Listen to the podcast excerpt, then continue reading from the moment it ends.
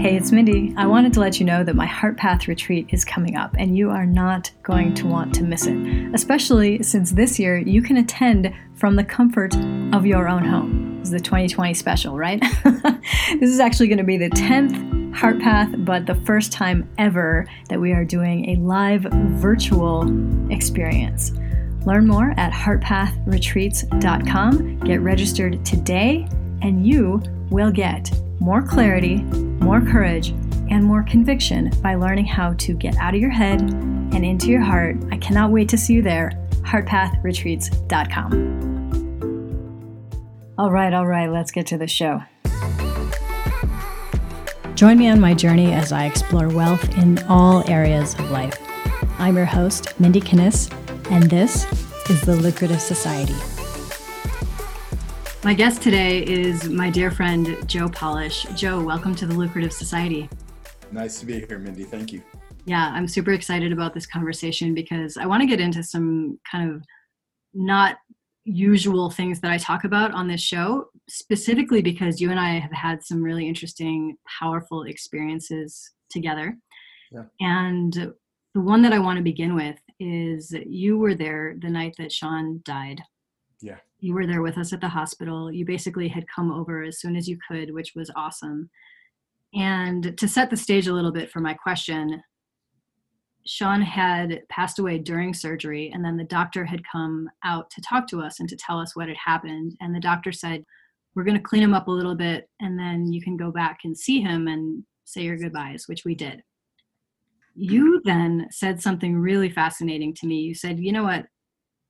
I don't consider myself a spiritual person, but that, as in going to see Sean, was a spiritual experience. I want to know what you meant by that.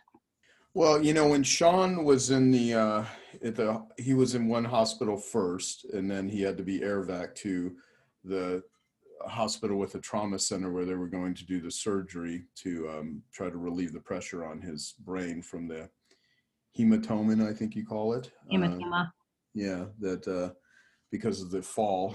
And um, he had said to me and you that line that we both heard before, but just the way he had said it, he said, This is not happening you know, to me, this is happening for me. But I didn't hear that. I, I asked him to repeat. I'm like, what did you say? And you were right on the other side of the bed with uh, with me. And he, prior to that, Sean had been, you know, kind of dozing in and out because of the uh, pain, pain medications. And he seemed, from my experience and my memory, uh, very kind of lucid in that moment. He said that, and then he went right back into that pain state. And it was a real sort of eerie, surreal thing for me to experience that because he kind of was dipping in and out of a different sort of consciousness. And I have no idea what sort of pain he was experiencing. You know, we weren't in his body and and and it was uh I mean it was kind of agonizing uh you know, seeing him in pain. And then when they had to incubate him, which he didn't want to have done, but had to be done incubate. in order for them to, I'm sorry, I'm sorry. You know, uh, let me let me mispronounce every medical sort of thing that I possibly could during this. Uh, okay, Joe. You know I got you in that department. yeah.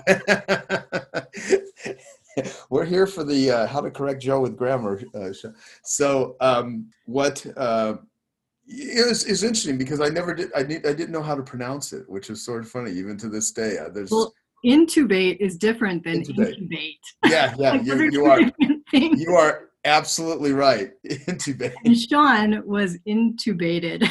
yeah, he's got to be looking down if he's up there somewhere. If there is the afterlife, Mindy, he's looking down, saying, just laughing his ass off right oh, now. I'm right? pretty sure he's right here with us, laughing his ass off at like, okay, Mindy, like this is. yeah, yeah, and you know it. It became. um I don't know. There was a something where he knew. He just sort of knew, but his consciousness, yet he was still in like the halfway between the passing on world and the holding on world was my sense of it and i thought he was going to be okay i think we all thought he was going to be okay because when the neurosurgeon came out. He, I thought he was a very friendly, nice guy, and you know, we told him who he was and how many lives he had impacted. He's like, "Yeah, um, we'll we'll take care of it. We'll do the best we can." And uh, then when he walked out with that team of people to let us, I mean, as soon as he walked out, I mean, as soon as uh, I just knew something was wrong. I think we just there was like an energy there, right? Totally. And and it was just like, you know. So because of so to answer your question, because of that, you know, I don't know how much time had elapsed between when we were at the prior hospital and he had said, this is, you know, he was on this that stretcher and he was sitting up against the back and all the pain and he had said this is not happening to me. This is happening for me. There there was a something about how he said it about the state that he was in prior to saying it and now he became very sort of focused and said that with conviction. I mean he said it powerfully. Mm-hmm. and then he went right back into that. It's almost like a person who's sort of going to sleep or passing out they have a moment of like total awareness and focus they say something profound and then boom right back into it and then went into that state and so there was just a feeling and an energy that I don't know how to explain. And and yeah, I'm I don't know how to think about this from a uh, afterlife, a spiritual sort of thing. That's so to go to your yeah, that's about as close to like wow, there's something going on here that you could ever experience that I could ever experience. Yeah, I mean, one of the reasons I wanted to ask you about that is because everything I do, like my work, my play, my my life, it's all based in my spiritual experience. Like a hundred percent of it. There's nothing that is separate or outside of that. And so I'm so curious for you, like how how did that affect you going forward? Having had that like surreal whatever that was. I think Sean was trying to communicate something to us from a different sort of realm than just what we consider normal consciousness on earth. And I'm a guy who my mother was a former nun. I was raised Catholic. I spent thousands of hours of my life praying to a God that I never really feel. I, you know, I'm not going to try to explain what my beliefs are because I don't know what they fully are, right? I just believe that something does not come from nothing. So something created this. Is that a supreme intelligence? Is that an energy? Is it science? I, I don't know. And I, you know, uh, I've always liked to say, Lord, help me search for the truth, but spare me the company of those that have already found it, which my friend Ned, Ned Hallowell told me, right? So the whole, and there's a lot of people that try to position themselves as spiritual that are, you know, weird and strange, you know, from my perspective. And yeah, and total assholes. yeah, yeah. And, you know, and I've done some pretty interesting experiences that have taken me to different levels of consciousness. I mean, I'm a, I'm a guy who, you know, spent many, many years in, in addiction and which is where I spend half my time now trying to help people with recovery and whatnot. And, uh, yeah, there was something about, but you know, Sean though was a different sort of um, human. He was a different sort of being. There was, I've never met anyone quite like Sean who had that shell that was his body and that vessel in the power and insight and goofiness and everything in between that emerged out of it. I mean, you can, you know, I mean, me and Sean have been with each other in our most broken states, crying and all fucked up, to, you know, having the most in depth, you know, I would like to think very conscious, caring, uh, sort of conversations. I mean, we were both angry and annoyed. We could be spiteful and pissed at other people and stuff and other times just the most caring and loving and and, and you know and i i just felt you know he was just such a, a good human that had in, incredible obstacles to overcome that i don't think many people could. And he, here's a guy who transcended it. And i think with everything that happened you know with this year going into covid and how long has it been now? It's been one year and almost a month Yep. I guess since Sean passed away at the time we're having this conversation. And it's almost like he, you know, he was, I think he was sort of ready on a spiritual level, probably not on a physical level, because certainly when he was there, we could see the fear. I mean, when he, when he called me from the car with you and on FaceTime and said, you know, can you come to the hospital? I fell down again. It was almost oh, five years ago to the day. Well, probably maybe like a few days apart. You know, he had had the same fall, and it was in in the day prior to that. You know, my on Facebook it reminds you, and that picture pops up, and then and me and him had had crude messages back and forth with Jim Do, one of our friends, just which surprisingly, he, Jim's coming over my house tonight for dinner with his wife Mimi, which is interesting. That you know, if you just think about piecing it together, it's not surprising at all. yeah, yeah, Sean's setting it up. so, uh, but you know, he, yeah, he just, uh, I don't know. I mean, there was uh, that was a very surreal, interesting, tragic, and simultaneously beautiful experience in a lot of ways. I just just the pain and the suffering that guy went through and it was that was one hell of an agonizing night that i spent a lot of time having a difficult time processing not knowing how to process it uh, probably avoiding a lot of the processing. Probably a lot of it i still haven't fully um, have learned the lessons from it but it was uh, yeah it was it was definitely not of this earth sort of feeling is there was something else there. And and i don't know how to explain that nor am i going to pretend to try to fabricate something to make it sound like it was something that that way lot of it i don't know how to explain it. It was just an interesting energy that was throughout that whole time and even after he passed away there was you know uh, looking at our our friend your husband you know who i a guy who i considered you know uh, one of my best friends, if not my best friend. And uh, yeah, just yeah, it was it was interesting. It was crazy. It, it, it was all of those things.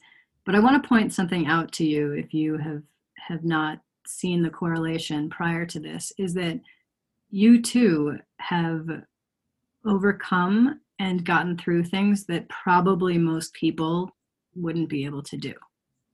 The level of you know, and actually, I'll just ask you to talk about it because some of our listeners may not know you as well as I know you. Can you give them just? I know it's a it's a big story, but maybe kind of the brushstrokes of your experience. Yeah, and let me say all this that I am a guy who goes through stages of enormous gratitude in pinching myself with what I have in my life. And I feel very lucky and very fortunate from where I was born to the fact that I, I don't have any massive, you know, major handicaps other than a, I've had a lot of mental issues, you know, uh, and, and that comes from trauma. So, I mean, my, my quick version of my story, I mean, I have a, I have a great, you know, I'm an entrepreneur, I'm a business owner and, and all that stuff. Uh, how my, the atmospheric conditions of my life, as my friend Don Wood says, if you understood the atmospheric conditions of somebody's life, it would make sense to why they're the way they are. And so my mother died when I was four years old. Uh, my father loved her to death. I had one older brother, four and a half years older than me. Um, totally broke my father's heart. He didn't know how to cope with it. Uh, he unfortunately kind of lived a tormented life ever since. He never really recovered from my mother's uh, death, which left him with two kids that he frankly didn't know kind of how to raise them. So he did the best he knew how to do. He was a locksmith. Uh, every two years, my entire every one year to two years, my entire childhood, we would move because he, my father couldn't settle down. He could, he was always trying to find a place that he felt okay after my mom died, and he he never found that place. And I was incredibly shy and introverted, and and I didn't. Uh, I think part of me, you know, uh, didn't know how. As I didn't understand this till many years later in life that what's a four year old interpret a mom who's there one day and one day the mom is gone. She died of a some form of stomach cancer. You know that was abandonment but not that my my mother you know as far as i know my mother never drank never smoked. Uh, you know how did she get cancer? Why did she get cancer? You know and i i relate things back to even disease and stuff today are either external or internal toxins either overwhelming trauma emotions perceptions how you view and see and experience the world, or you're being exposed to poisons. I don't think a body just gets sick. You know, people can argue all kinds of reasons why, talk about genetics and various other things, and I'm sure there's many factors. I have no clue about what causes what.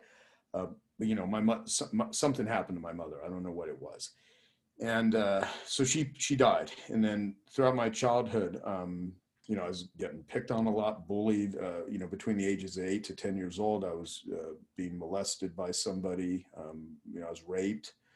I was paid money not to say anything.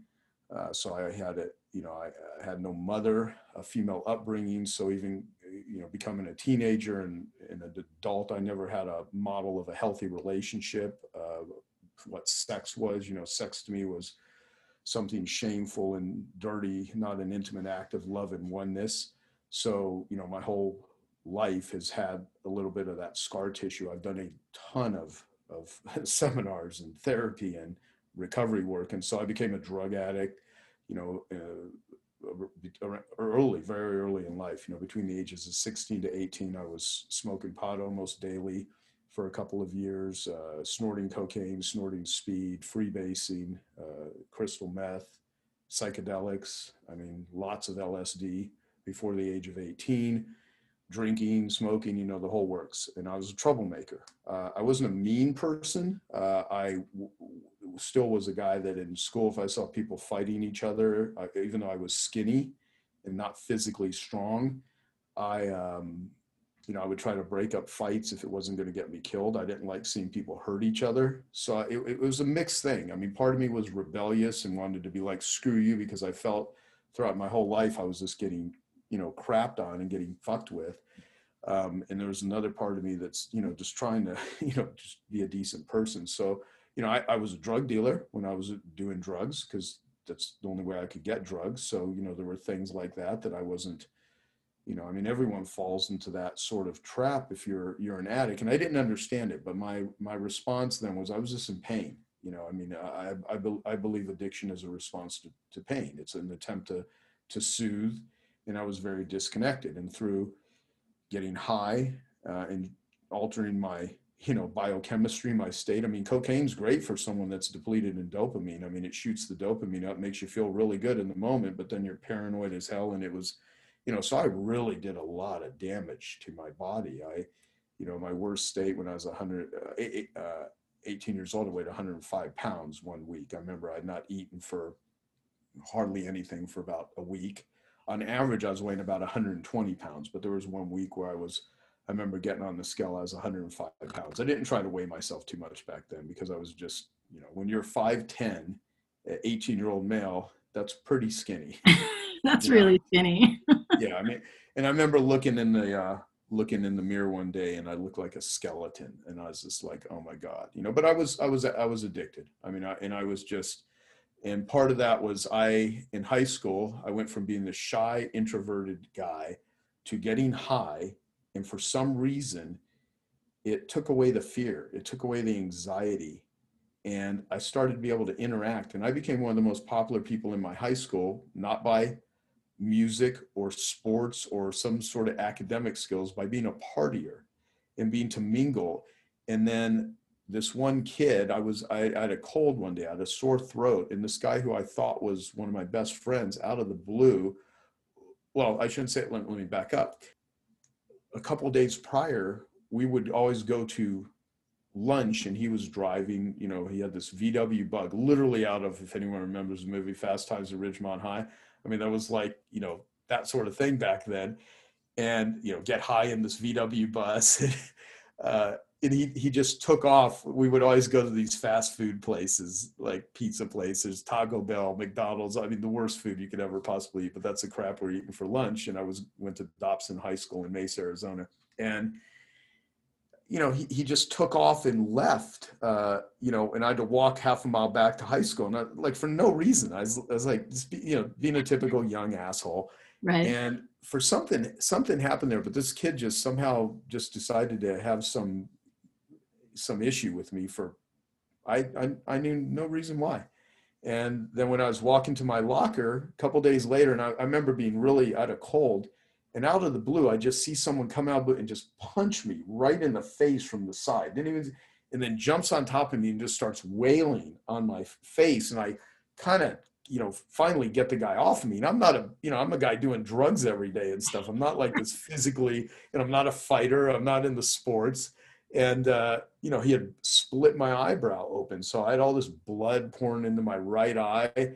And, you know, and I'm just like, what the hell? And, uh, so what happened is I went from like having all of these friends and we were friends together. Half of them were sided with me and were like, what the hell? The other, whatever story he manufactured. And I saw these people that I thought were my friends, and it was just a bunch of high school bullying, weird games. And I felt like, man, like who are people? And it, it was my first sort of you know, God, who are your friends? What is a friendship? What like what is this shit? I didn't even do anything. And here and and so I went deeply into doing drugs. I mean, as a way to just cope with the just the pain of it all, just the angst of it all. And that led into my, you know, I was 18 years old. I, uh, you know, when I the year I graduated, went into the summer, and I, I remember when during the graduation ceremony, instead of walking and accepting, you know, the graduation certificate, I uh, was watching the graduation, which was in the football stadium uh, from a friend's backyard that was right up against the, the, the, the high school field.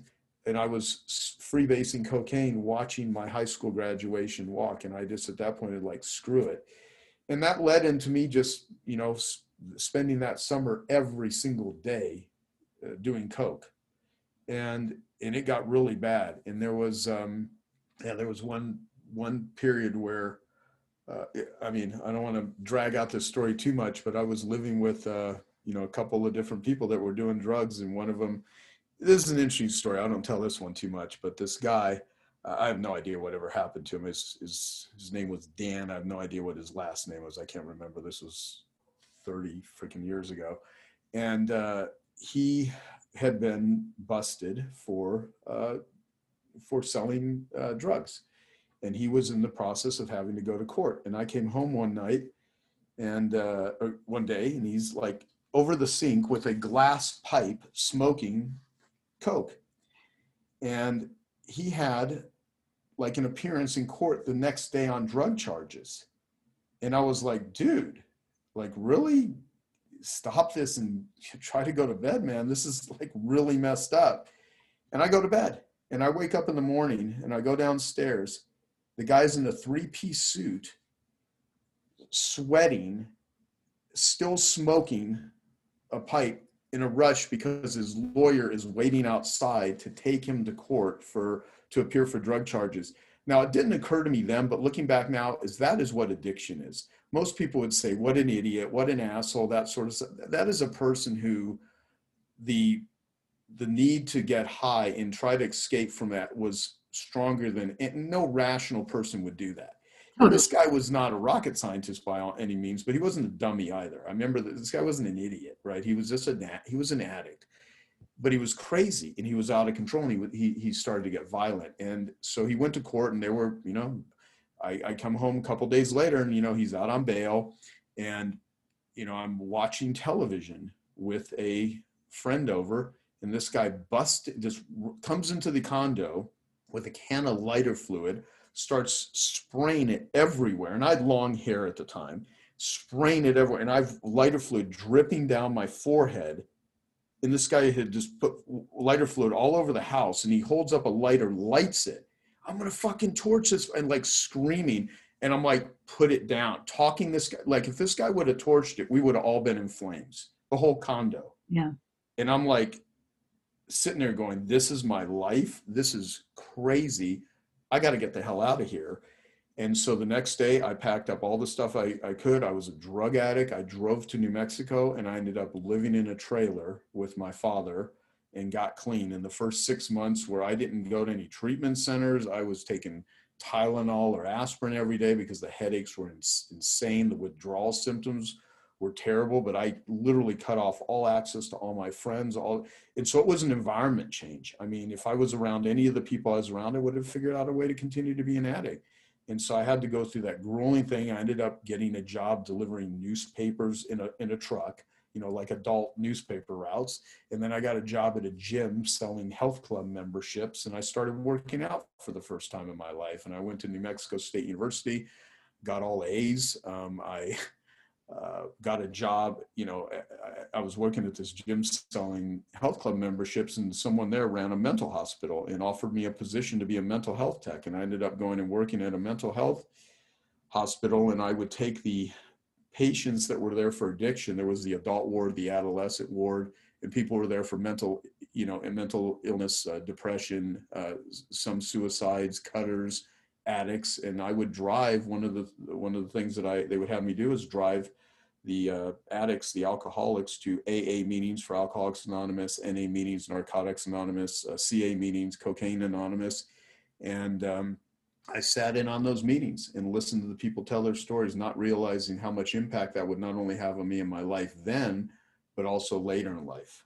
Whew. I love this story so much, Joe, because it's such a perfect example of what I call heart path. Like, my thing is, you're always on the right path. Even when you're screwing up and freebasing cocaine and like messing around, that was leading you to the next thing and then to the next thing and to the next thing and what you have created today i want to ask you about because it is so powerful you said earlier when you're introducing yourself on this show you're like yeah i'm an entrepreneur but um, hello like you're not you're not just an entrepreneur. You have created the biggest networking thing that there is like ever. So we're not just talking your standard everyday little business.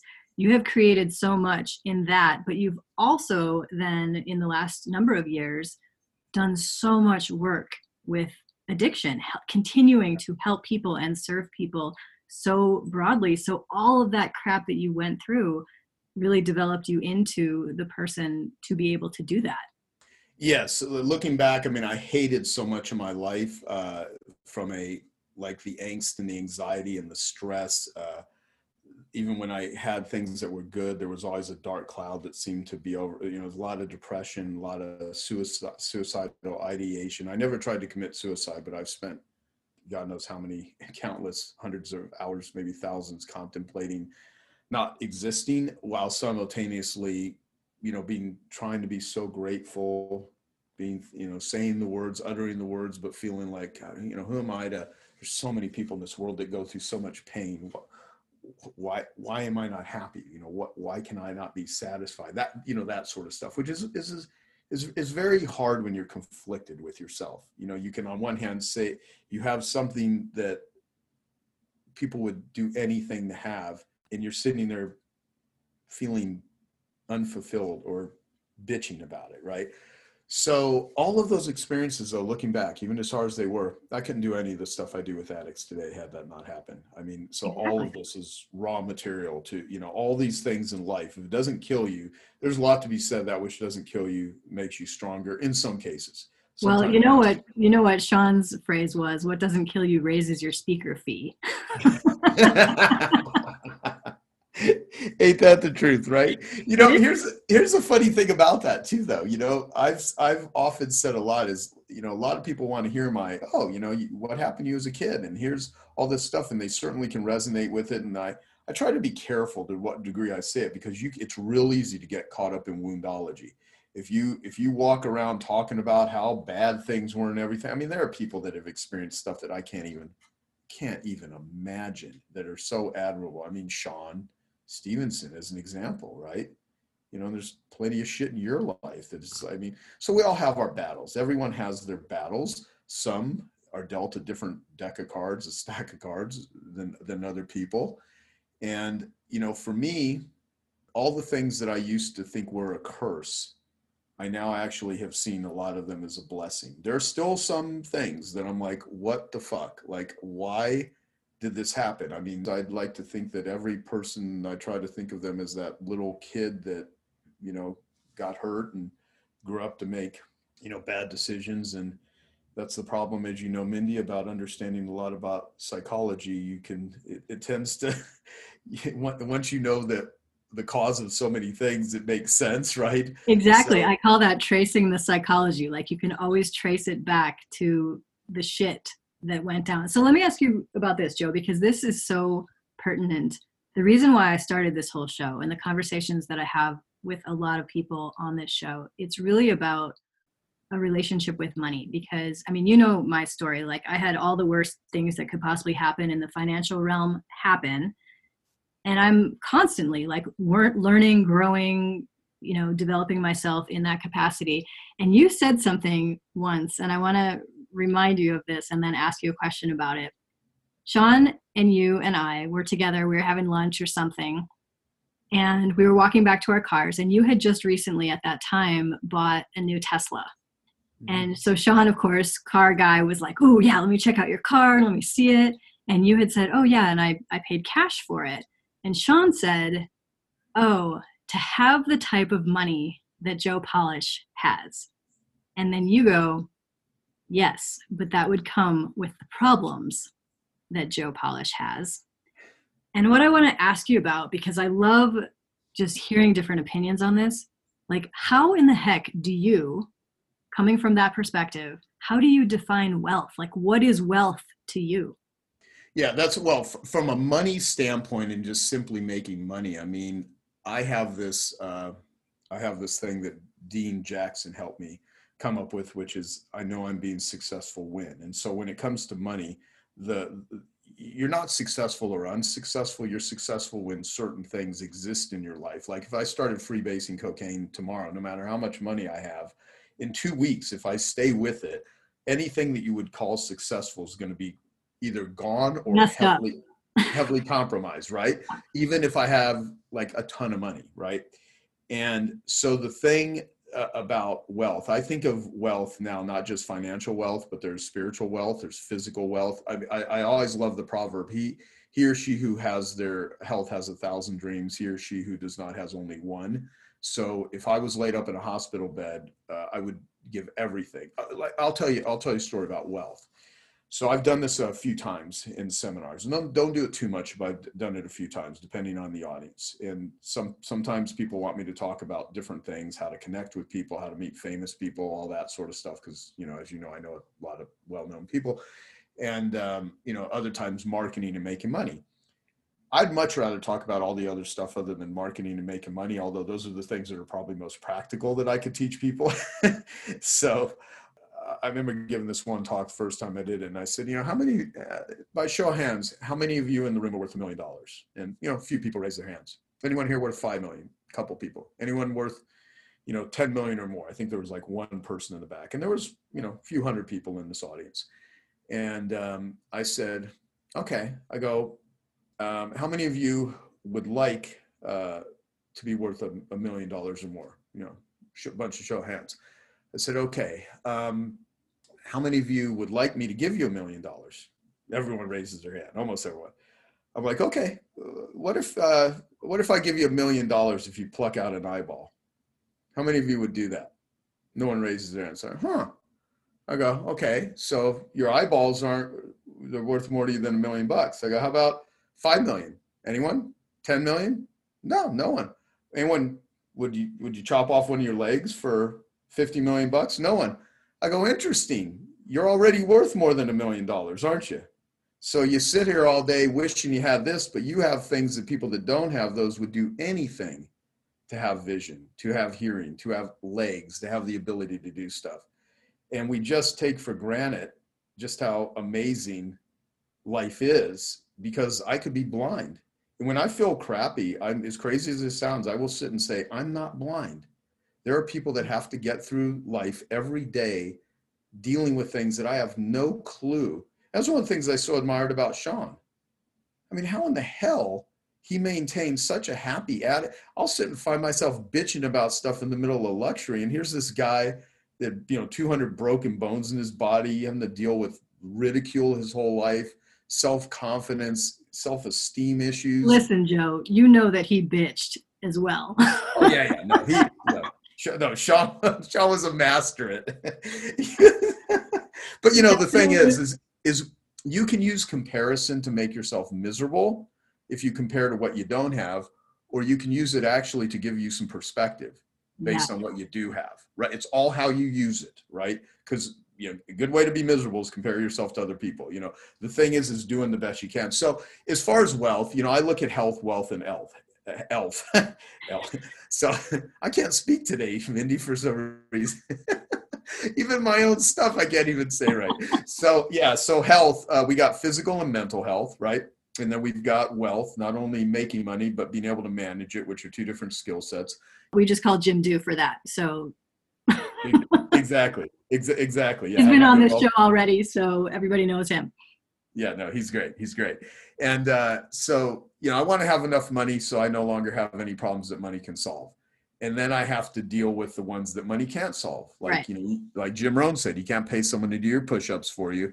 So, uh, uh, you know, the more famous you are, the more money you make, the more responsibility you take on, the bigger of a target you are. Uh, I, I'm this, I'm in a weird place right now in my life where most, I like the personal development industry. I just don't like most of the people that are in it.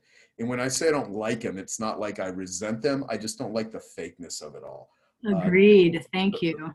The more fake, I mean, there's some great, there's some great um, technologies and there's some wonderful lessons in learning. And I mean, a person seeking to better their life and, and personally develop themselves is wonderful. I just don't like the, the amount of thievery. There's so much disrespect of ideas, people stealing other people's IP, people that are really famous and have millions of followers that put their name on quotes that they never said. I mean, you know, there's just a lot of disrespect and there's Yeah, a lot of drives me crazy.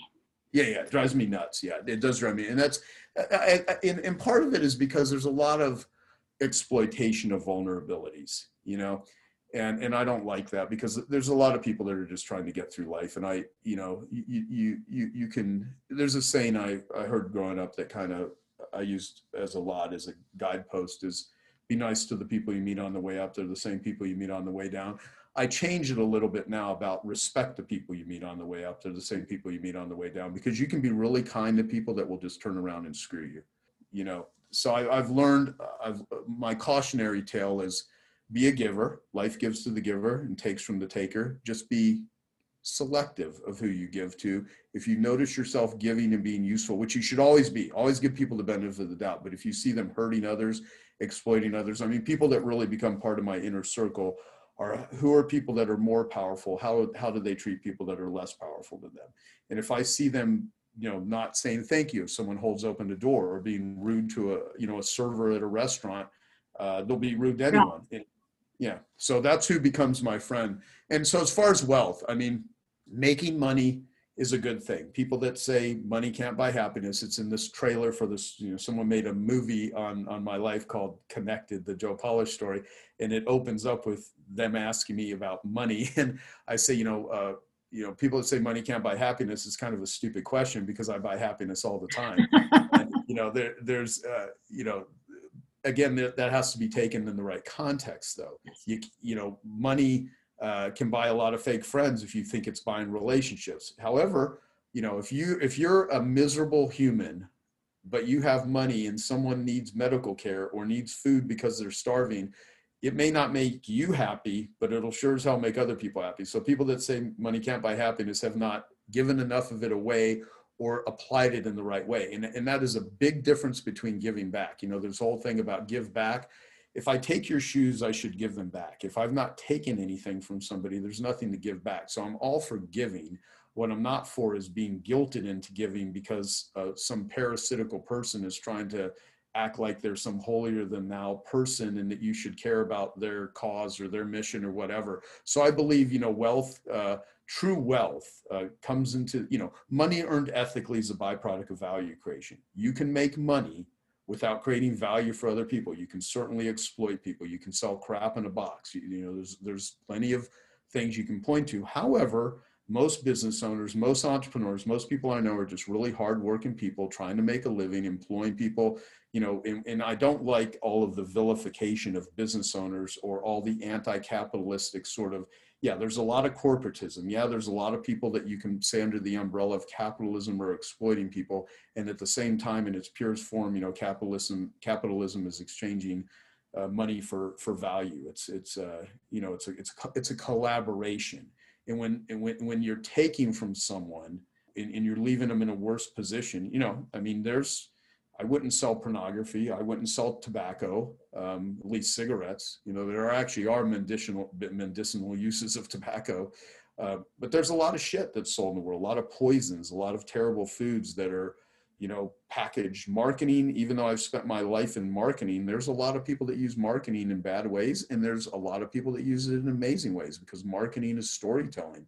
Marketing is what you say and who you say say it to and you could be the best most caring person in the world but there's no relationship between being good and getting paid i wish you could have taught me that sooner in my life i know i know i know yeah, yeah yeah so it's uh yeah so i mean i don't know if there's a simple easy quick way to you know wealth to me at this point in my life is I'll read this to you, Mindy, because you may have heard me say this before. About three years ago, let me see if I can find it. I've got a, uh, Have to find it in one of my photos here, but uh, I opened up one of my Genius Network uh, annual events with uh, this. This had just recently happened, and it was a, uh, you know, it was a picture of a guy holding up a, a, a piece of letterhead and written in German on on uh, German stationery from a hotel, and it was this letter from Einstein, and there were these two autograph notes in which Einstein offered his thoughts on how to live a happy and fulfilling life. And they sold at a Jerusalem auction house uh, for a combined $1.8 million. And one of the notes, which was estimated to sell for between 5,000 to 8,000, the letter, just the letter in you know Einstein's handwriting, sold for uh, this one particular note sold for 1.56 million dollars. And this is so what I'm about to read, someone paid one and a half million dollars for this note because of Einstein writing it. And it basically said, a calm and modest life brings more happiness than the pursuit of success combined with constant restlessness. I'll read that again. A calm and modest life brings more happiness than the pursuit of success combined with constant restlessness. And I'm a guy that spent most of his life where I will trade pain for productivity. I will trade peace for productivity. I will suffer in order to try to achieve something. And I don't know how conscious that is. I mean, I really don't. I mean, uh, the stuff I do with addicts, I spend about half my life right now, make no money off of it. I actually have funded it. You know, I've spent about $600,000 out of my own pocket in the last you know four or five years building educational platforms geniusrecovery.org and artists for addicts and all the stuff i've, I've done. Uh, you know i've been offered money from rehab centers if we will promote them which i won't because many of them are super exploitive. Not that rehab centers all are bad. Some are really good. Some are horrible and exploitive.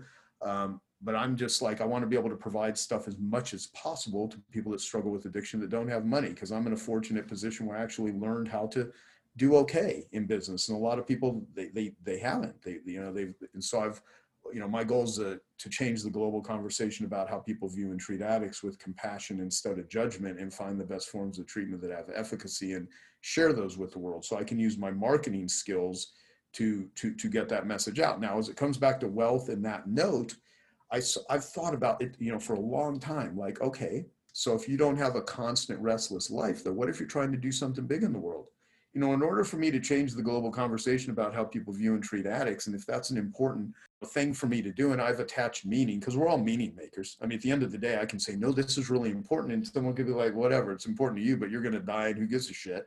But to me, it's like, you know what? There's a lot of suffering people, and I really don't like to see human suffering. And I kind of understand from my vantage point what it's like to be an addict. It's miserable, it, it is real human suffering and I think I know ways to relieve it and in some cases eliminate it because I've gone through, a, I've been in recovery for 20 years.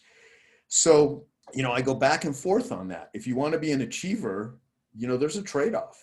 You know, it's not, it's not, uh, it's not easy to build a business. Uh, you know, am, amateurs wait for inspiration, professionals do it with a headache. I mean, there are some days where you wake up and you go to war and also, I understand a lot about workaholism because I've been a total workaholic for many parts of my life. And, um, you know, workaholism is a respectable addiction. I know performance uh, addiction. There's a lot of all these famous people. Man, if you only knew how addicted some of these people were, not just to behaviors, but to chemicals and things like that. And so, like next year, I'm taking the whole year as a sabbatical. I'm taking the year off. I love that for you. I love yeah. that for you. That is that's so good and so well deserved. So, Joe, this has been amazing. And of course, we could talk about a million other things, but I want to leave our audience with just a, a trail of breadcrumbs of where they can learn more about you. Anybody that I don't know how they possibly could have not heard about you if they're listening to this show, but if someone is new to your world for some reason, where would you like them to go? And also, I'd like you to mention you have your annual event coming up. So let's Yeah. talk a little bit about that. Well, the annual event. So I run uh, probably the highest level, um, you know, group in the world for industry transformers. Uh, a lot of heavy emphasis on positioning and packaging and marketing. But what I do is we build a better entrepreneur. So I have a tribe of tribal leaders. It's like a uh, I bring a bunch of thoroughbreds together and just teach them how to be better racehorses. And so we do an annual event every year. This year it's November 6th, 7th, and 8th. It's going to be virtual, obviously, because of you know the pandemic and so if people want information on that it's geniusnetworkevents.com it's for people that run a million dollar plus year business so uh, that's not everybody and if someone's not a right fit for that i have a ton of just great podcasts and free resources that really are not disguised sales pitches. It's i put you know most people that benefit from what i do never pay me anything never will pay me anything and i put a lot of stuff out there. So i have the i love marketing podcast uh, I, that i do with dean jackson. I have the 10x talk podcast i do with dan sullivan and then i've got all my genius network members that we have the genius network podcast. So if someone just types in joe polish into itunes they'll find all that. It's or wherever they listen to podcasts like nail polish joe polish easy name. The for recovery anyone that's suffering from addiction or has a family member, geniusrecovery.org, read the open letter. It's short. It gives my viewpoints on addiction, links to every type of meeting, all kinds of addictions. It's all free. Um, the only thing that even remotely we sell is a book that I wrote with uh, Hal Elrod and Anna David called The Miracle Morning for Addiction Recovery. People can get that on Amazon. Um, and uh, but the easiest thing, you know, I mean, my name is my website, which links to everything, joepolish.com. The easiest thing is just, I have a book called Life Gives to the Giver. And just go to joesfreebook.com. It won't put you into any sort of like, uh, you know, in order to get anything good, you, you're put into an upsell sequence and you have to buy 14 things before you're. I mean, it's, you Right. can download the book and not buy anything for me. If you want the physical copy, you can pay for shipping and handling. You're not going to be enrolled in some sort of monthly membership or anything like that. It's a free book and it's really good. And people love that book. It's very short musings on marketing, on addiction, on life, on health. And it's just my thoughts. And, and then people can subscribe to my three a week emails, which are really good. I put a lot of work into them and people love them. But yeah, joesfreebook.com. That's the easiest probably place to go. And uh, yeah, and I just hope that, um, you know, if anyone has anyone struggling with addiction, that's that's my biggest thing. If you know, I've got plenty of business stuff out there that's in it, and I, you know, I've transformed many people's lives and business and, and whatnot. But that's that's sort of my thing. Well, you definitely transformed mine and Sean's life in business for sure. So I'm super grateful for that. I'm super grateful for you and also for your time and the stories today. Thank you so much. You are welcome. Thanks so much for listening. Make sure to subscribe to the Lucrative Society on iTunes. And please leave a review of the podcast. Visit lucra.com for transcripts and resources, or to become a member of the Lucrative Society, where I coach purpose based entrepreneurs on business, mindset, and heart set. Lucra, where wealth equals well being.